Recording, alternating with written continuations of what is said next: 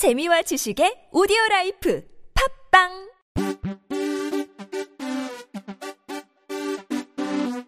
지금은 지금은 지금은 그냥 들어.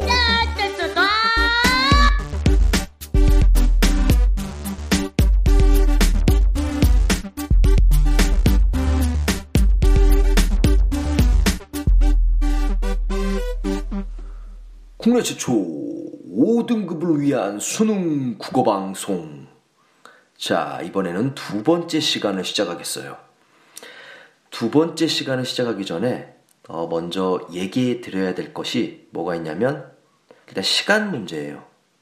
5분이 너무 짧다는 의견이 있더라고요.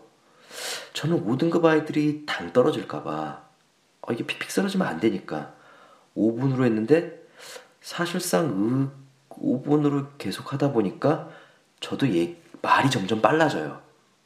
물론 10분으로 해도 말이 빠를 수도 있어요. 하지만 5분으로 하다 보니까 그 내용을 전달해야 되고 그리고 그 내용이 어, 여러분들한테 쫙 이렇게 어떻게 풀려서 얘기가 될지 안 될지를 잘 모르겠기 때문에 제가 그래서 5분보다는 조금 길게 한 10분 정도로 일단은 만들어 볼까 생각 중입니다. 너무 부담은 갖지 말고요. 일단 들어보시죠. 자, 그 다음에 어, 너무 톤이 너무 낮다. 아니면 좀 다운된 것 같다 라는 얘기가 있는데 어, 제가 참고적으로 얘기하면 녹음하는 시간이 좀 늦은 밤 시간이에요. 사실 저도 굉장히 센치해지죠. 어, 이게 낮에 이렇게 녹음을 하다 보니까 생활 잡음들이 너무 많더라고요. 그리고 어, 학교에서는 녹음할 수 있는 장소가 이제 넉넉지도 않고 우리 집에 와서 하다 보니까 너무 이제 잡음이 많아서 이제 다들 잘 때 몰래 이렇게 녹음을 하다 보니까 저도 모르게 마음이 센치해져요.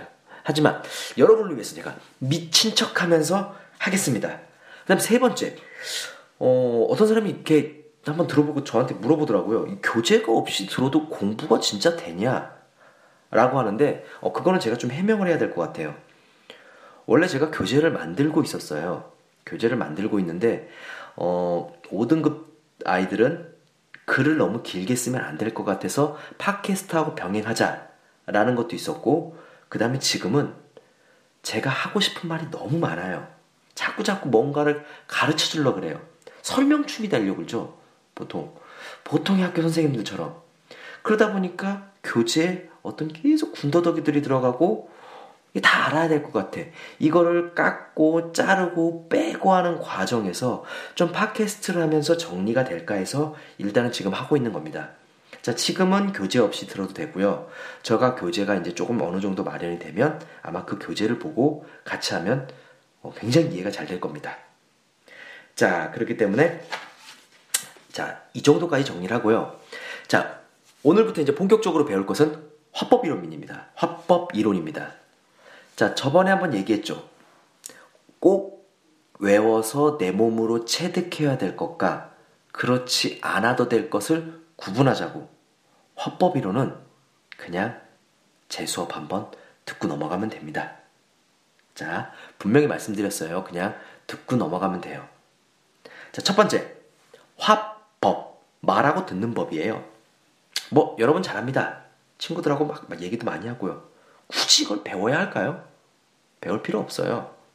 네. 시험을 안 볼 거면 여러분, 공식적인 그런 대화나 아니면 공식적인 화법을 쓰지 않을 거면 안 배워도 됩니다. 그냥 말하는데 지장이 없어요. 하지만 여러분이 만약에 예를 들어서 교내 토론대회를 나간다. 아니면 사람들이 굉장히 100명 이상 모인 데서 과제 발표를 한다. 대학교 면접 시험을 준비한다. 아니면 유명 인사에게 인터뷰를 한다. 뭐 이럴 때는 말하고 듣는 법을 배워야 됩니다. 이런 것들이 이제 수능 문제에 나오는데 어, 이런 것들을 다 설명할 수, 수 달, 일일이 다 이렇게 이론들을 설명할 필요도 없고, 우리가 이제 알아야 될 것은 수능의 문제를, 화법 문제를 풀 때, 어디를 어떻게 봐야 되냐는 거죠. 보통 그럽니다.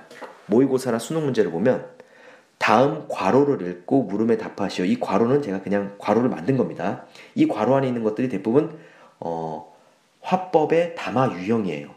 대화, 토의, 토론, 발표, 면접, 협상, 연설. 일곱 개. 네, 일곱 개. 이 정도가 이제 수능이나 모의고사에 나옵니다. 그러면 이거를 외워야 되냐? 외우라는 게 아니라 시험 문제를 풀때 이 담화 유형을 머릿속에다가 인지를 하고 푸는 사람과 인지를 하지 않고 푸는 사람은 차이가 나죠. 첫 번째 뭐가 차이가 날까요? 시간의 차이가 납니다. 아주 미묘한 시간이라 그래도 이게 쌓이고 쌓이고 쌓이다 보면 나머지 41번부터는 찍어야 돼요. 그렇기 때문에 반드시 중요한 거. 화법 문제를 풀 때는 담화 유형을 확인하면서 푸세요. 자, 그러면 이제 담화 유형 중에서 어, 우리가 뭘 배워야 되느냐라고 하면 이번 시간에는 두 가지만 설명하겠어요. 대화와 토의죠. 대화, 토의. 자, 대화. 저는 그냥 어, 지금 솔직히 말하면 마이크에다 대고 그냥 혼자 얘기하고 있어요. 물론 대화 같지만 대화인가요 이게? 어, 대화정 할수 있죠. 가상의 청자가 있으니까. 자, 하지만 여러분들은 학교에서도 대화를 하고 친구들하고도 얘기를 하고 운동도 많이 하면서 대화를 하고 여러 가지 많이 합니다. 자, 아무렇게나 막. 자, 이렇게 해도 상관은 없어요. 근데 조금씩 가다 보면 심지어는 좀 버릇없게 얘기하는 애들도 있어요. 좀 예의에 어긋나죠. 그래서 대화에서는 지켜야 될 것들을 만들었어요.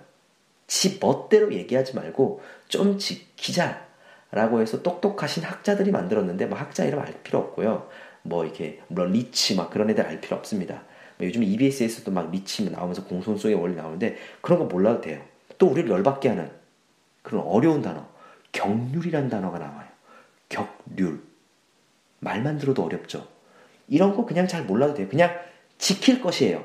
자, 대화의 격률이라는 것은 대화를 하면서 지켜야 될 것. 뭐 네 가지가 있다고 그래요. 양, 질, 관련성, 태도. 외우지 마세요.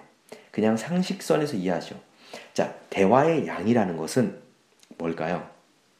많거나 적으면 안 된다는 거예요. 질은, 자, 대화의 질이 좋다. 이 사람하고 얘기하면 질이 좋다. 진실된다는 거예요. 뻥치지 말아야 된다. 관련성.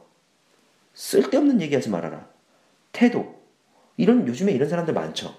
애매하게 썸 타는 태도 취하지 말고 확실하게 얘기하라는 거죠. 이런 걸 외워야 되냐고요? 아니요. 그냥 상식선에서만 이해하시면 됩니다. 두 번째. 좀 더 복잡한 게 있어요. 아, 여기서 아까 얘기했던 리치라는 사람이 얘기한 공손성의 원리. 이게 더 복잡해요.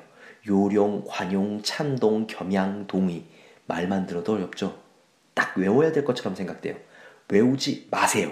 왜냐하면 수능에서는 직접 이런 이론들이 나오는 게 아니라 이런 이론들을 녹여서 녹여서 문제로 만들어요. 즉 그렇기 때문에 녹인 것들은 이래요. 뭔 말이냐? 어, 상대방에게 거슬리게 말하지 말고 잘난 척 하지 말고 자기를 낮춘 다음에 칭찬하고 맞장구 쳐라. 뭐 이 정도예요. 이게 대화의 이론인데 굉장히 어렵게 생각하시는 것 같아요. 그래서 이 정도만 알고 화법이 화법에서 대화가 나왔을 때는 문제를 풀어도 된다는 거죠. 나머지는 문제 푸는 요령입니다. 문제 푸는 요령에 대해서는 어, 일단은 어느 정도 정리가 된 다음에 된 다음에 제가 굉장히 하나하나 낱낱이 교재를 보면서 교재와 같이 마법같이 정말 마법처럼 풀리게끔 만들어 주겠습니다. 물론 뻥 같죠? 어, 대화의 질이 전 떨어지지 않아요. 이제. 자, 그다음 두 번째. 자, 토입니다. 토이. 자, 쉽게 생각하면 이렇게 생각하세요. 어, 소풍 가는, 교실에서 소풍 가는 회의를 정합니다. 자, 그럴 때는 이제 반장이 나오죠. 반장이 나와서 아이들에게 손을 들고 그런 것들을 듣습니다. 자, 여기서 중요한 것은 토의를 하고 싶은데 나 영자랑 사귀어야 되는지 말아야 되는지를 토의할 수 있나요? 안 되죠. 왜 안 돼요? 영자랑 토의하는 거? 어, 나 지금 누구랑 사귀고 싶어. 어, 얘랑 사귀까 얘랑 사귀까 너무 고민돼. 이런 거 왜 안 되냐면 개인의 주제예요. 토의는 반드시 공통, 공동체의 화제가 돼야 됩니다. 그 다음에 그 시기가 적절해야 되죠. 자, 그러면 이제 가장 중요한 수능에서 많이 나오는 모의고사에서 많이 나오는 것은 이들의 역할이에요. 반장과 그 다음에 손을 들고 얘기하는 사람들의 역할.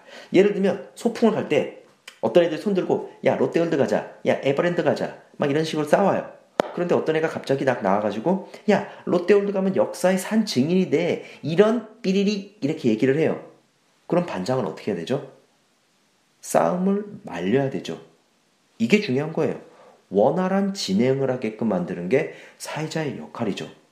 그 다음에 자기가 싫다 그래서 야 너 에버랜드 가는 애 너 마음에 안 들었어 라고 하니까 일부러 얘 말을 약간씩 무시하거나 아니면 내가 좋아하는 친구의 말만 더 부추겨 세워준다던가 그러면 안 되죠. 공정한 기회를 줘야 됩니다. 토론자들도 마찬가지예요. 아, 토의자죠. 아, 죄송합니다. 토의자들. 자, 이 토의자들은 손들고 얘기하는 학생이라고 생각하면 돼요. 꼭 그런 애들이 있어요, 교식에서. 소풍 가자는데 갑자기 느닷없이 막 예를 들면 등산 한번 가자. 아, 선생님 좀 한라산 가요. 선생님 설악산 가요. 막 이렇게 얘기하는 애들이 있어요. 얘네들은 조심하세요. 관종입니다. 자, 그리고 또 이런 관종들만 있는 것들이 아니에요. 꼭 미치도록 자기 말만 하는 애들이 있어요. 자기 말이 다 맞아. 이런 애들 안 됩니다. 자, 이렇게끔 반장과 손을 들고 얘기하는 학생이 토의자의 역할이에요. 이 정도가 여러분이 이해하고 문제를 풀면 되죠. 어렵지 않죠? 자, 여러분. 이론서에 쫄지 맙시다.